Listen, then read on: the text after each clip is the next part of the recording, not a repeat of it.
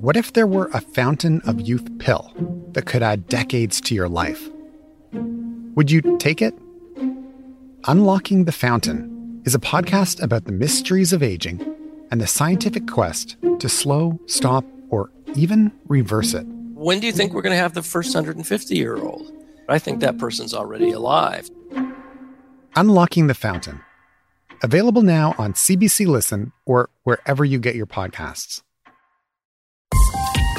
This is a C B C podcast. The first refugees from Sudan arrived in Calgary in nineteen eighty-nine. Today, the city is believed to have the largest Sudanese diaspora in Canada, with a population of approximately seventeen thousand, mostly from South Sudan. It's a community that Ellis Cho has gotten to know personally. The introduction kind of began when I volunteered at my church um, to help out a Sudanese family that was uh, being co-sponsored um, as a refugee family. Ellis works as an associate producer on The Home Stretch, C B C Radio's afternoon show in Calgary, and the family her church co-sponsored. They happen to be the relatives of one of our church members. So I put up my hand and said, I'll help, I'll volunteer to help get them settled and, you know, do all the paperwork, take care of registrations for school and healthcare, all those kinds of things, taking them to banking appointments. And when they arrived, I mean, they looked so shell-shocked at the airport, but uh, oh, they were just, they're just lovely people. The family already had housing lined up, so in those first few days, Ellis helped set it up. Bedding, clothes, kitchen stuff, running around with the other volunteers, excitedly imagining this family's new life. And because they had this extended family network here already, I did all the logistical things, and I just trusted that because they had this immediate social, emotional support system in place with their extended family, um, I thought they'd be comfortable, you know, familiar. But um, I learned later that this wasn't enough. I mean, how much did you know about Calgary's Sudanese community before you met this family? Well, at the time, I knew very little, very little to, n- to nothing, um, except for the few Sudanese members in my church, who included the family, of course, and some of the Lost Boys. The Lost Boys of Sudan. It's the name given to thousands of children, some as young as six years old, who walk together en masse for months to get to refugee camps. And these are kids who were orphaned or got separated from their parents during the chaos of Sudan's Second Civil War.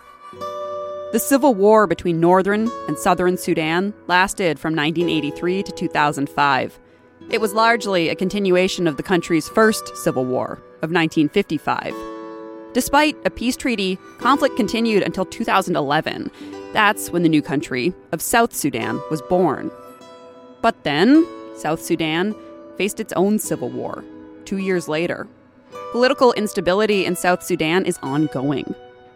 Over the past forty years, these conflicts have killed more than an estimated two million people and displaced millions more, contributing to one of the largest refugee crises in the world.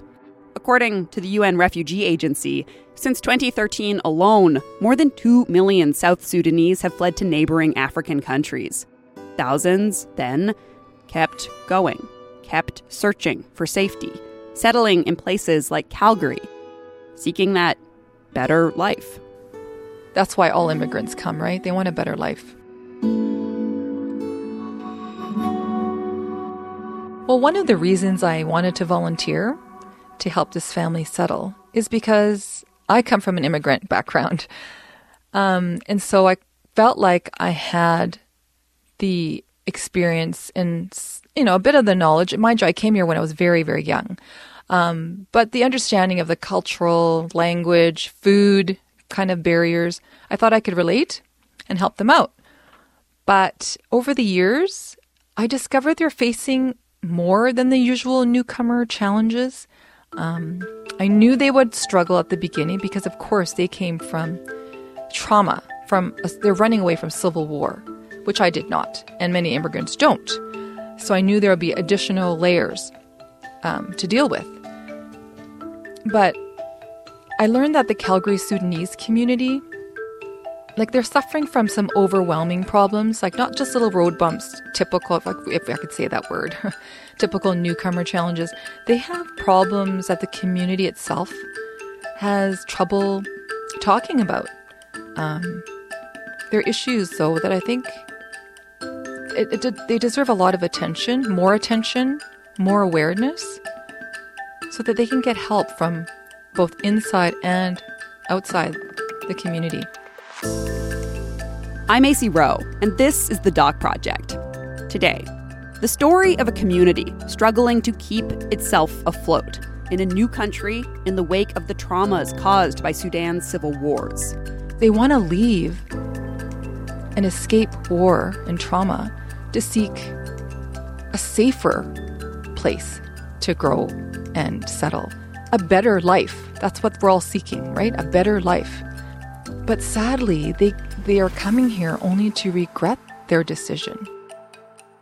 This is the story of why that is, what's happening to part of Calgary's South Sudanese community, and how a group of local leaders are trying to change things for the better. Ellis Cho will take it from here. Stephen Deng and his family fled the civil war in Sudan and moved to a refugee camp in Ethiopia. That's when war broke out in that country, too. It was nineteen ninety-six, and Stephen was ten years old. In the chaos, he got separated from his family. He says that's when he became a lost boy.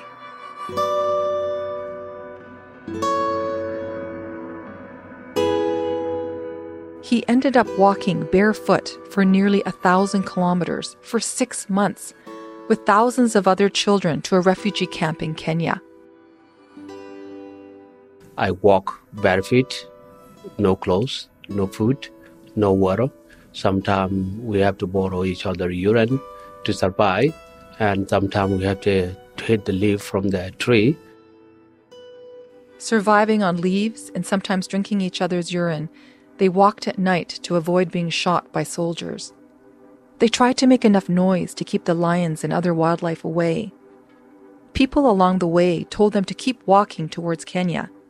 They didn't even know where that was, but they were directed to cross a river, a river filled with crocodiles. And that crocodile is killing a lot of children because it's just grabbing them, grabbing them. Then from crossing the river, standing there on the shore of the river, without clothes, without food, without nothing, uh, just being uh, alive, that's the most important. So they tell us, the people that are there, they tell us that keep continue that direction and keep walking. And then we continue walking, walking, walking.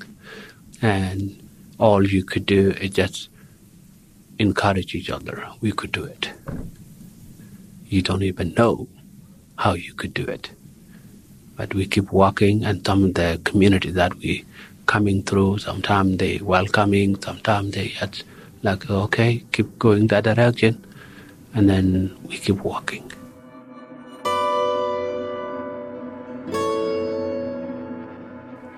He says they started out as thirty-two thousand children, but only twenty thousand made it. Still separated from his family, Stephen lived in a refugee camp in Kenya for eight years. It's a very stressful uh, experience, but uh, as long as I'm still alive, I block my mind from all this, and I try to tell myself to be a person that I dream to be.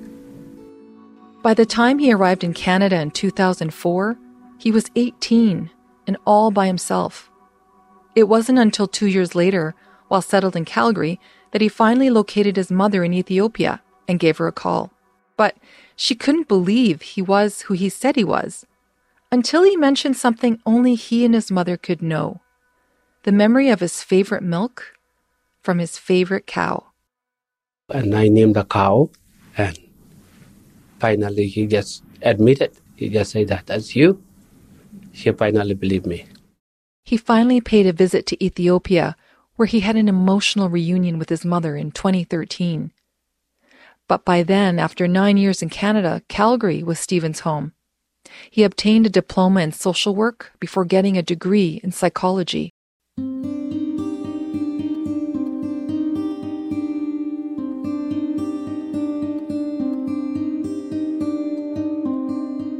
Akeir Mel Kuol is another refugee from Sudan. I met her through one of the young women in the refugee family my church co-sponsored. Akeir's whole family, all twenty-one of them, including parents, a grandmother, and lots of kids, had fled to Cairo in Egypt. Akeir's memories of Sudan, though, are hazy. I don't recall much. I recall a lot of moving around. I was very young, I would say, from the time of birth till I was eight years old. I recall a lot of paperwork's being done, family being busy, trying to leave the country as soon as possible without telling anyone. I didn't know what was happening much because there wasn't a lot of communication as to why we're leaving, why we have to go urgently. I only found out when we arrived to Cairo, Egypt. Then in October two thousand, they made their way to Canada, where Akeir went to school for the first time in her life.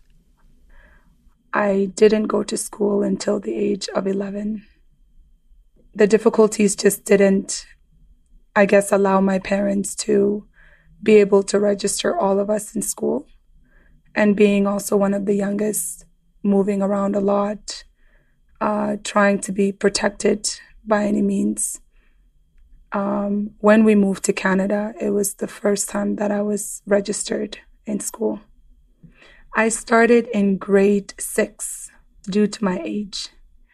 My first day of school was very, I would say, horrifying, shocking. I didn't speak English, different faces, different environment. How to hold the pen, how to write neatly, how to spell few words, um, how to hold the paper a certain way, um, what lines to skip. It was it was very difficult. And I was, at some point, I think I was a little bit traumatized.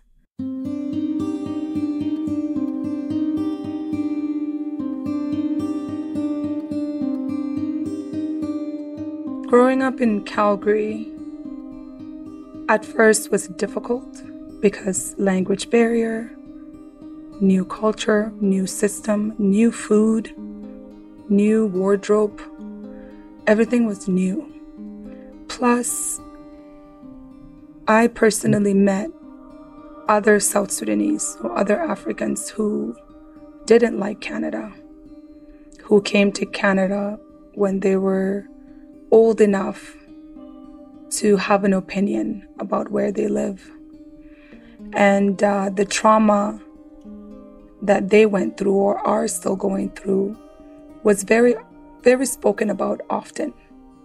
So they would complain and say, I wish I wasn't here. Why did my parents bring me here? We were fine where we were. I don't like it here. The teachers are mean to me. The students are mean. They always compare me to a monkey or call me monkey. You're too dark.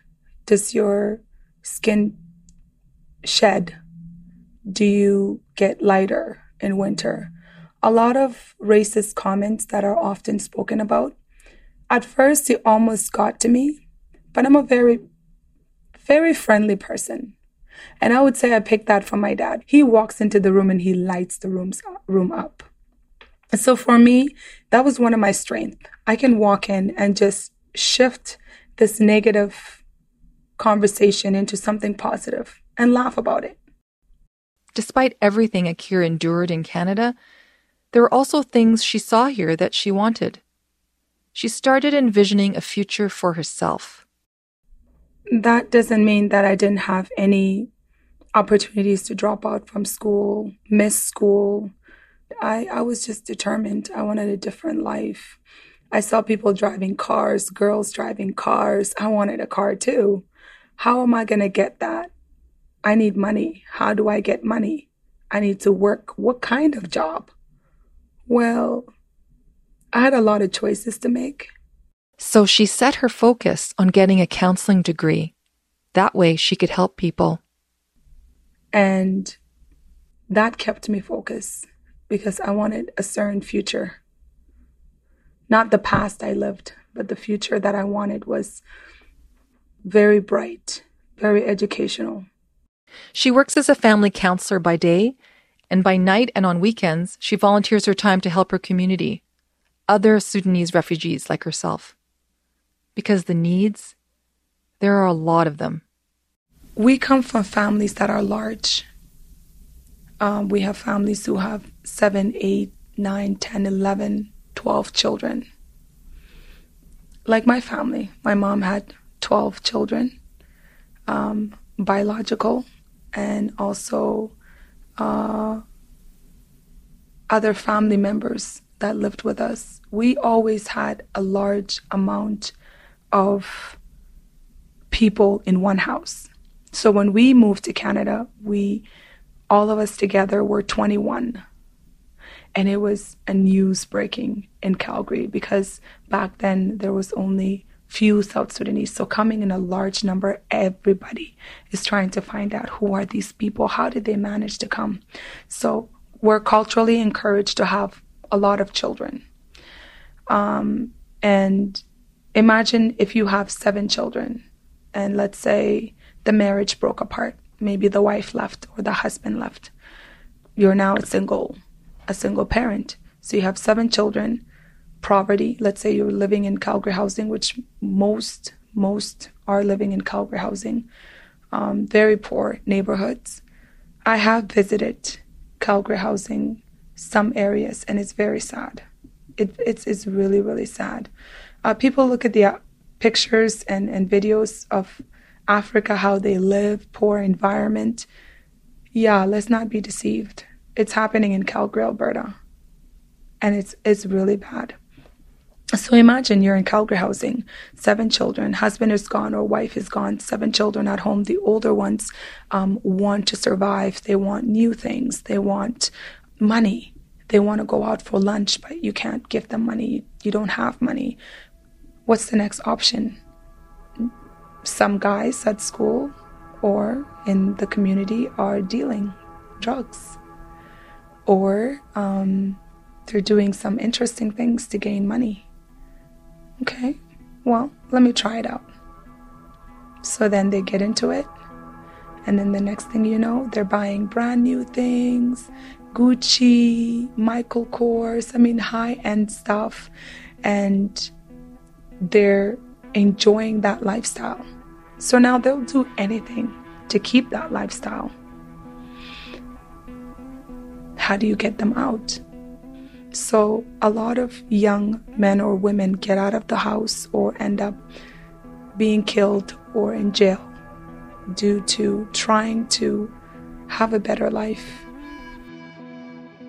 And it's very sad because we're thinking coming from South Sudan, it's going to be great here. Don't worry about it. But if you're going to apply for some jobs, even right now, you need to have a high school diploma. You need to have some sort of degree, some sort of diploma.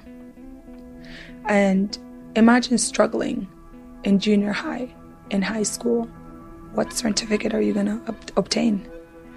Plus, the trauma that I was not dealt with. We don't receive counseling. Nobody talks to us about counseling. Akeir never received counseling when she arrived as a child. Neither did Stephen Deng after his journey as a lost boy. That trauma, along with the other factors Akeir mentioned, has led to jail time and deaths among young Sudanese. Stephen works as a counselor at a mental health center for children. A lot of young people are dying right now, and those are the young people the community dream of. They are the future of the community. In our culture, elders are the one going first, and then the children will come after. And right now here, children are the one dying first, and the elders are just left helpless.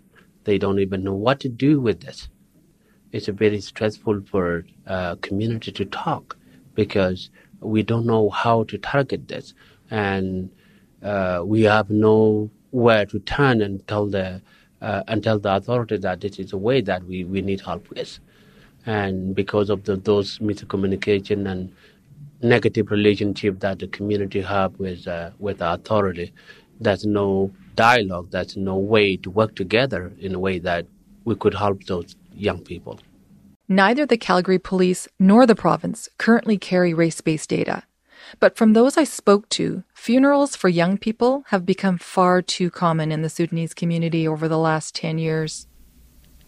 Everybody does know somebody who has um, died or passed away, I would say here in Calgary, because of either gang violence, drugs, or some sort of early, an early death that could have been preventable, I would say.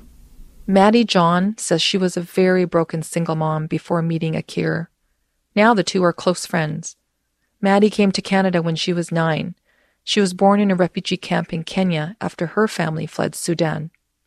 I know a lot of people who have passed away, um, people that I grew up with, people that I went to high school with, people that I went to elementary school with, um, people who I've known back home that came here also, who have passed away from gang violence, drug use, um, just being out in the streets, getting caught in some sort of a situation. To be honest, it makes me feel like our community is cursed or something. Um, I don't know if that's the right word to use for it, but that's what it makes me feel like, because I'm like, why is it so close to home every single time? It's one of those things where, yes, you hear of people dying from gangs and violence and drugs on the news, or you see that in, in newspapers and you don't know those people. But to see those stories and know the person or have had some sort of an encounter with them at one point in your life, um, it's actually quite crazy. Like, I don't really know what words to say. It's just overwhelming. Stephen is gutted by the number of funerals he's attended for young people in the community. It's heartbreaking. I'm thinking about my children as well. How would they see other children that are dying, and how this mother and father that bringing their children here, how do they feel? Last year alone, we have about fifteen deaths. Some of them are drug-related, some of them are gang-related, and some of them are just suicide related. Well, it's getting worse and worse. When it starts, it starts a little bit uh, like a ten, seven, it does. And it keeps increasing, it keeps increasing. I think it's because of the drug, like a fentanyl and overdose, and it's too many. It's too many that the community can cope with it. Last October alone saw five deaths in the community. Akeir says it was strange because four of them were young women, and usually they're young men. She says people in the community think drug overdoses may be the cause, but there's nothing official. They're still waiting for autopsy results. We have gone through so much, so many deaths, so many family separations, so many family breaking apart. So many young girls, young men, and mental institutions. It breaks my heart. You know, a lot of tragedy has been happening among the youth due to some choices that they make, certain lifestyle they choose, we don't have control over. We're very, very sad and very, I would say, some regret coming to Canada because they thought running away from war, running away from lack of education.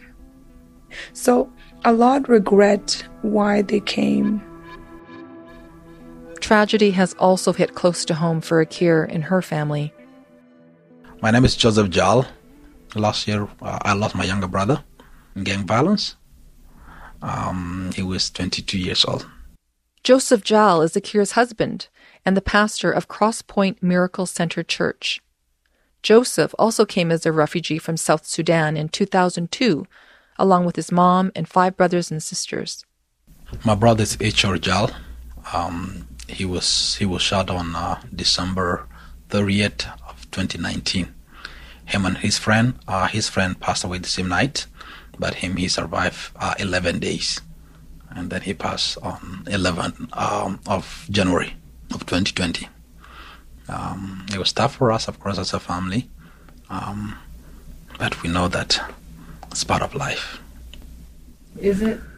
Uh, I would say it shouldn't be, um, but it's a path that uh, a lot of uh, South Sudanese kids took, and ultimately uh, it caused the, caused the community to grieve. When you're around a lot of mothers, you see them are basically crying. They're going through a lot of depression, um, hoping that we bring our kids to Canada, you know, to better themselves. And now we're losing our children in gang violence. And the saddest part of it is uh, when they pass, most of the crime, they are never solved. So South Sudan's community basically feel like uh, the system had failed them, because most of the time they can't catch people who are responsible for those crimes. That's the biggest challenge. So now you're having those South Sudanese kids and community are basically broken in a sense that they can't trust the system itself. That's why you see that we are isolated. Yes, we're in Canada, but we are isolated in a sense that we don't trust the system. Akeir says gang activity crosses cultural borders. But while it's bigger than just the Calgary Sudanese community, they feel disproportionately impacted and ignored. Grieving families want answers from the police, but Joseph says that relationship has been eroded. I wouldn't touch the justice system because it, they had failed the community uh, in a lot of ways. I believe that there should be um, some accountability and some response.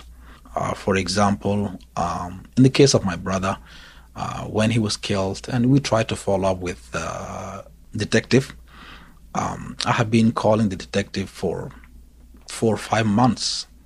No respond, no call, nothing.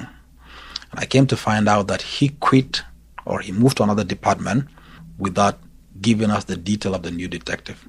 So we are left there trying to find out, you know, how the process is going and um, what should we do, what are we expecting, you know, how's the investigation going and all of these things. Of course, they can't share every detail, but at least give us something, you know, as a closure.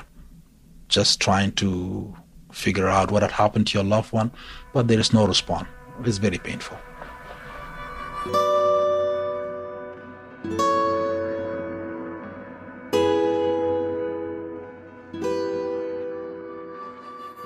Acie here.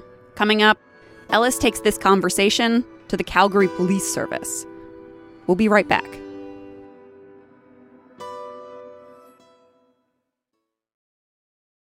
From C B C Podcasts and The Fifth Estate, Brainwashed is a multi-part investigation into the C I A's experiments in mind control. From the Cold War and MKUltra to the so-called War on Terror, we learn about a psychiatrist who used his patients as human guinea pigs and what happens when the military and medicine collide. Listen to Brainwashed on the C B C Listen app or wherever you get your podcasts. The Calgary Police Service has faced many calls for systemic change from racialized communities, especially after the protests sparked by the police killing of George Floyd in Minneapolis last year. According to the Calgary Catholic Immigration Society, many Sudanese have had some sort of negative incident with the police, such as being pulled over for no reason. Akeir says part of the problem is that, rather than genuine and ongoing police intervention with young people, law enforcement instead rely on tactics that only cause more tension and mistrust. She says racial profiling especially is an issue for her community. I'm going to give you an example. There was a young man who showed up to school and w- with a fur jacket, and the principal decided to call the police um, because she thought he could have stolen it because he looks expensive. So she called the police, and the police came, handcuffed him in front of, I mean, It's the school starting. Everybody's putting their things in the locker, and the next thing you know, you're being arrested. So he's taken to the office, and the um, the principal said, well, I think this jacket is stolen because it looks so expensive. I guess she knows the store. And um, the young man was questioned, and he was like, I bought this jacket. I was given money gift, and I wanted this jacket for a while, but I finally got it. And they didn't believe him. They had to call the store. The store had to go through the cameras and identify that indeed this young man was there. He bought the jacket. Now, what kind of faith would a young man have on the police? How can we rewind the fact that you just embarrassed this kid in front of the entire school? How do we go back and explain to all the children that, oh, we're sorry, he was telling the truth? These kind of stories come our way every time. So I was trying to tell the police um, chief, chief of police officers, I said, it's very important that you give the benefit of a doubt. The police would have been called if that jacket was stolen.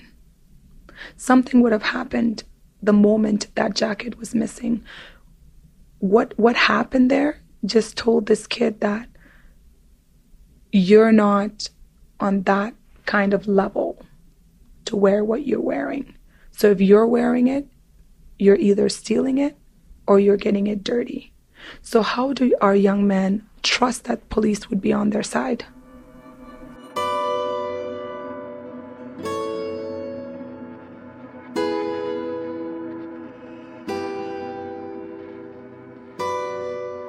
A lot of youth or adults are speaking out, parents are speaking out, organizations are speaking out, um, professionals are speaking out against um, the racism that's happening in the police force, um, the misunderstanding, the you know aggressive behaviors towards the young people.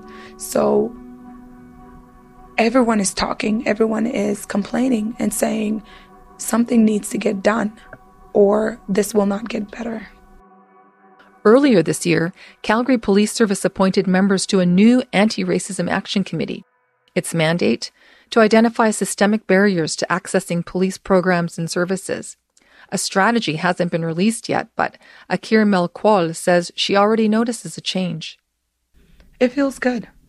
It feels good that they are humble enough to ask questions. They are humble enough to not be offended um, at certain behaviors. And they are um, humble and also re- receptive of the information we're providing.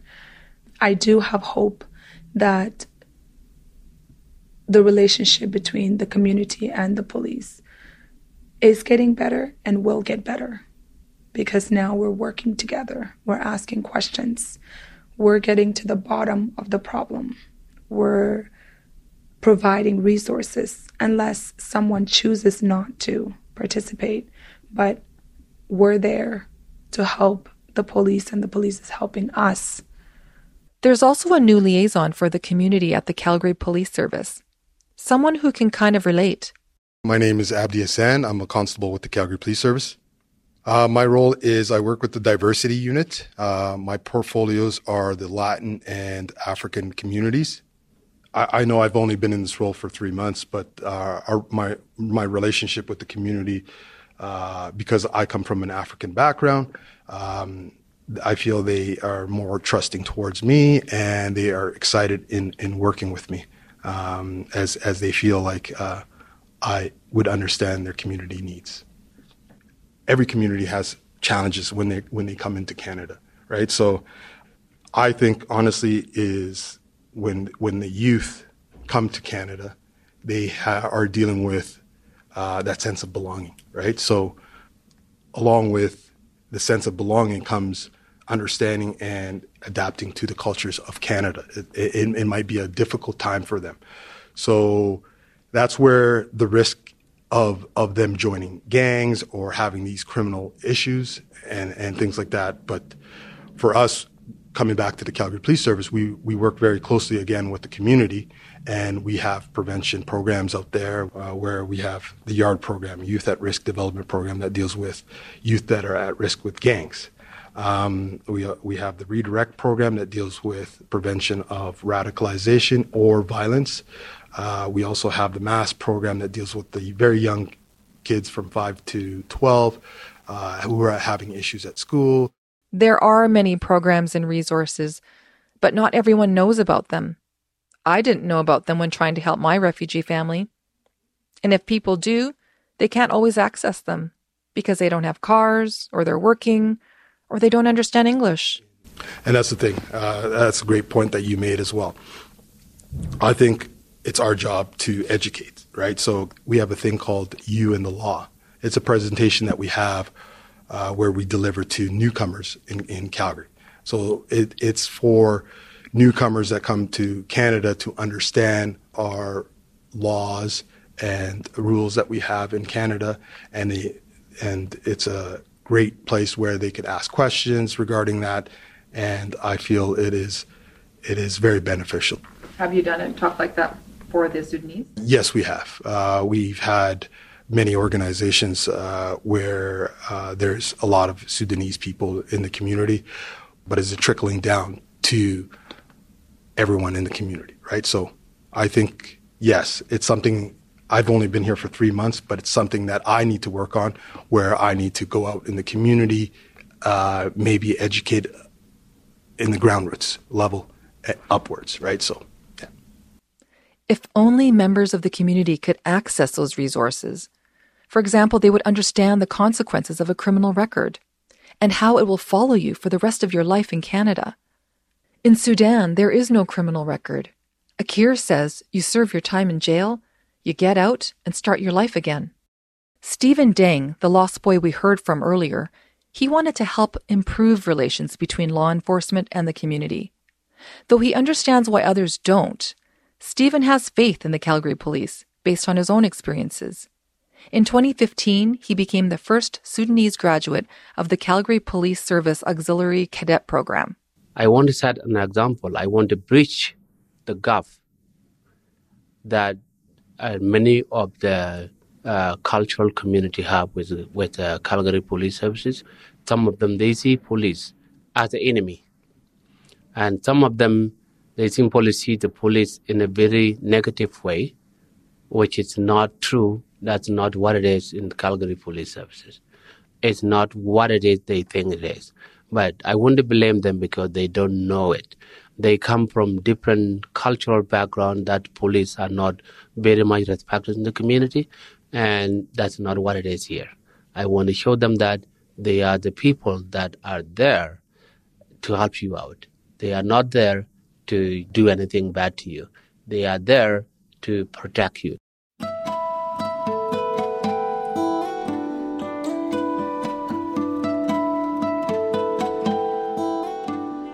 There is this safety, hope, future opportunity here, but it gets harder. What needs to happen is a lot.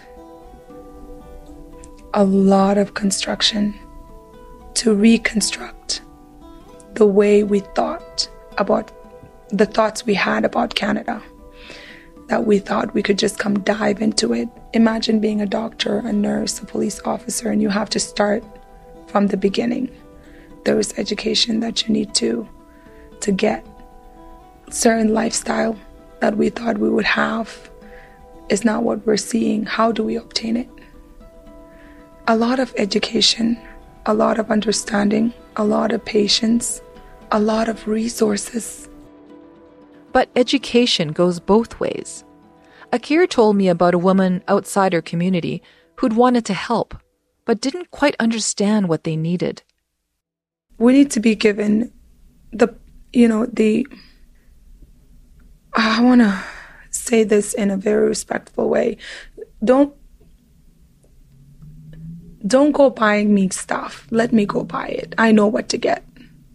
Uh, financial support, gift cards, um, brand new clothings, because majority of South Sudanese, even myself, we lived on hand-me-downs. Um, nothing new. Reliving that in Canada, that's sad. Um, I was telling a lady, she's like, well, what do you need? Can I bring you some clothing from thrift store? I said, no. I want our people to get brand new things. I want them to know they also deserve that. They can have that. I'd rather give a woman a gift card to go buy herself a brand new dress from the mall.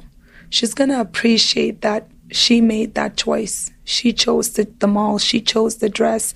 She's given some sort of dignity, some sort of respect, some sort of honor, that she has a choice and not just given anything that others don't want or may not need.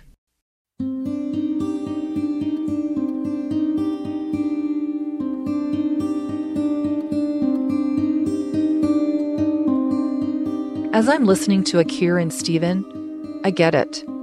When living in refugee camps, they were given leftovers, used goods that no one else wanted, handouts, hand-me-downs. So now, no matter how well-meaning the charity, it has a different meaning to them. It triggers the indignity of everything they've gone through.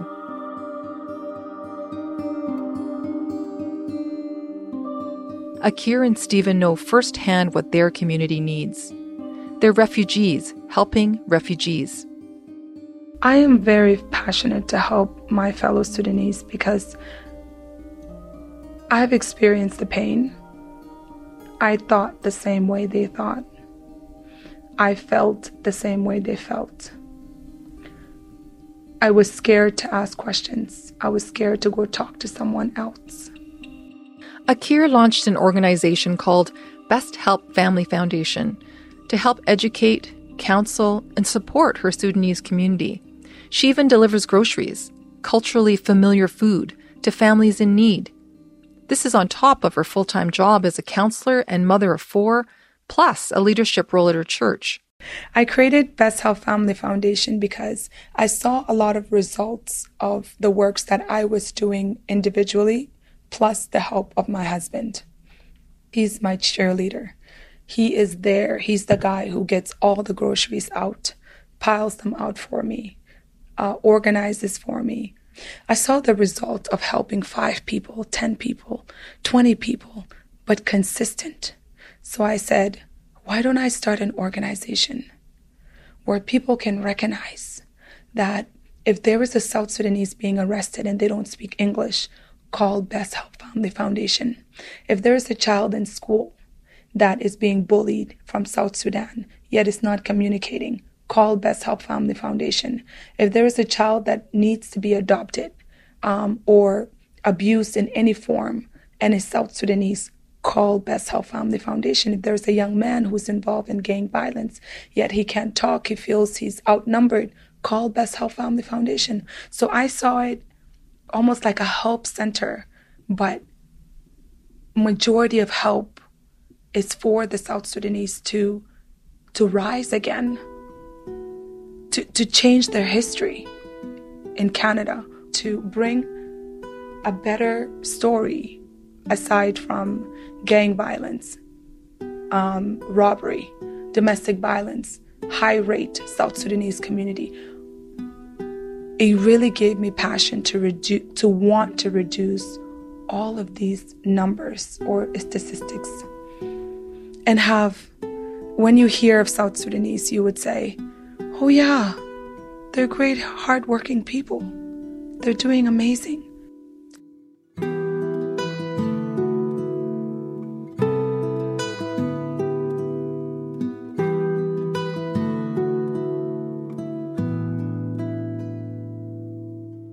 These days, Maddie John is a busy volunteer at the church and with the Best Help Family Foundation. She wants to help others the way Akeir helped her when she was a struggling single mom. I think Akeir has helped me um, in a lot of ways as a counselor. She has been someone that I can speak to freely, which I cherish so much because that is something that I don't do very often. Um, she has been someone that, in the craziest way, actually can, it's almost as if she can sense when something is wrong before I open up to tell her. And I admire that so much, and I hold that so close to my heart. I came from a very, like, I, I want to say broken past or something. Like, I had a lot of wounds. I was in a lot of pain, and I kept it to myself. My past pain um, came from just being a single parent, raising my daughter on my own, feeling like I didn't really have a lot of support, and also just coming from um, broken relationships and feeling alone, feeling like I didn't have anyone that I could trust, um, feeling like there was nowhere to turn, and also being a closed-off person. I think that no matter what you're going through, you don't have anyone to share it with. So you walk around with a lot of your pain. And I could speak for anyone. When you find a place where you feel welcomed or you feel like somebody is going to listen to you and not judge you, you instantly want to be in that atmosphere all the time. Despite the hardships, people like Maddie see hope for the Calgary Sudanese community. I have seen God's work in my life, so I believe that there is hope, because I was one of those people who could have ended up dead or in a situation where I overdosed on drugs or something. Um, but instead, you know, I had an encounter with amazing people who are in the church, who want to serve the community. And through having that relationship with them, I was able to get out of that kind of situation. So I believe that there is hope for the people who are looking for it. I think that more people have to get involved with speaking up, and more people have to be aware of what's actually happening, because surprisingly, to some people, this is something that sounds like it's all the way in the U S, not close in their neighborhood. So I feel like there needs to be more awareness so that people can collaborate and help one another to make sure that these things don't happen as often as they do. Voice is something that um, everyone should have. One of the uh, major problem is, if you have been oppressed for so long, you have been pushed down for so long, it's very difficult for you to trust the system itself until we empower the person uh, from that community to be the voice, to bring the concern, to bring the challenges to the table. By doing so, you are giving us our dignity. And I believe when we do this, we will see a lot of people start coming up. We'll see a lot of people start, you know, being proud to be part of this great nation. When people hear I'm a counselor, they're like, what? How did she do it? Was her parents rich? Did she not struggle? Oh, I struggled.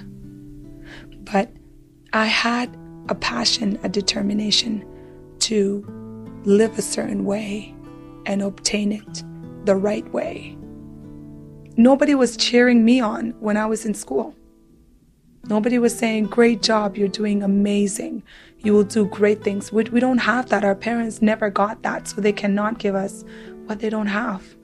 So our organization cheerleads for our young men and women, telling them, you are smart, you can do it. If I can do it, you can do it. You're smart, you're strong. Go get it.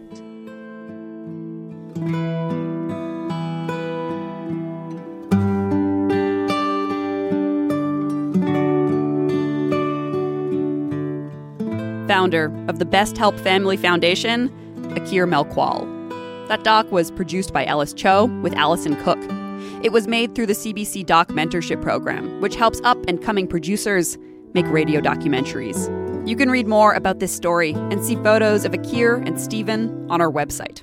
We're at cbc.ca slash doc project. That's all for us this week. The Doc Project is produced by Allison Cook, Sherry O'Kk, Tanera McLean, Kristen Nelson, Joan Weber, and me. Althea Manasin is our digital producer, and our senior producer is Jennifer Warren. I'm Acie Rowe. Thanks for listening.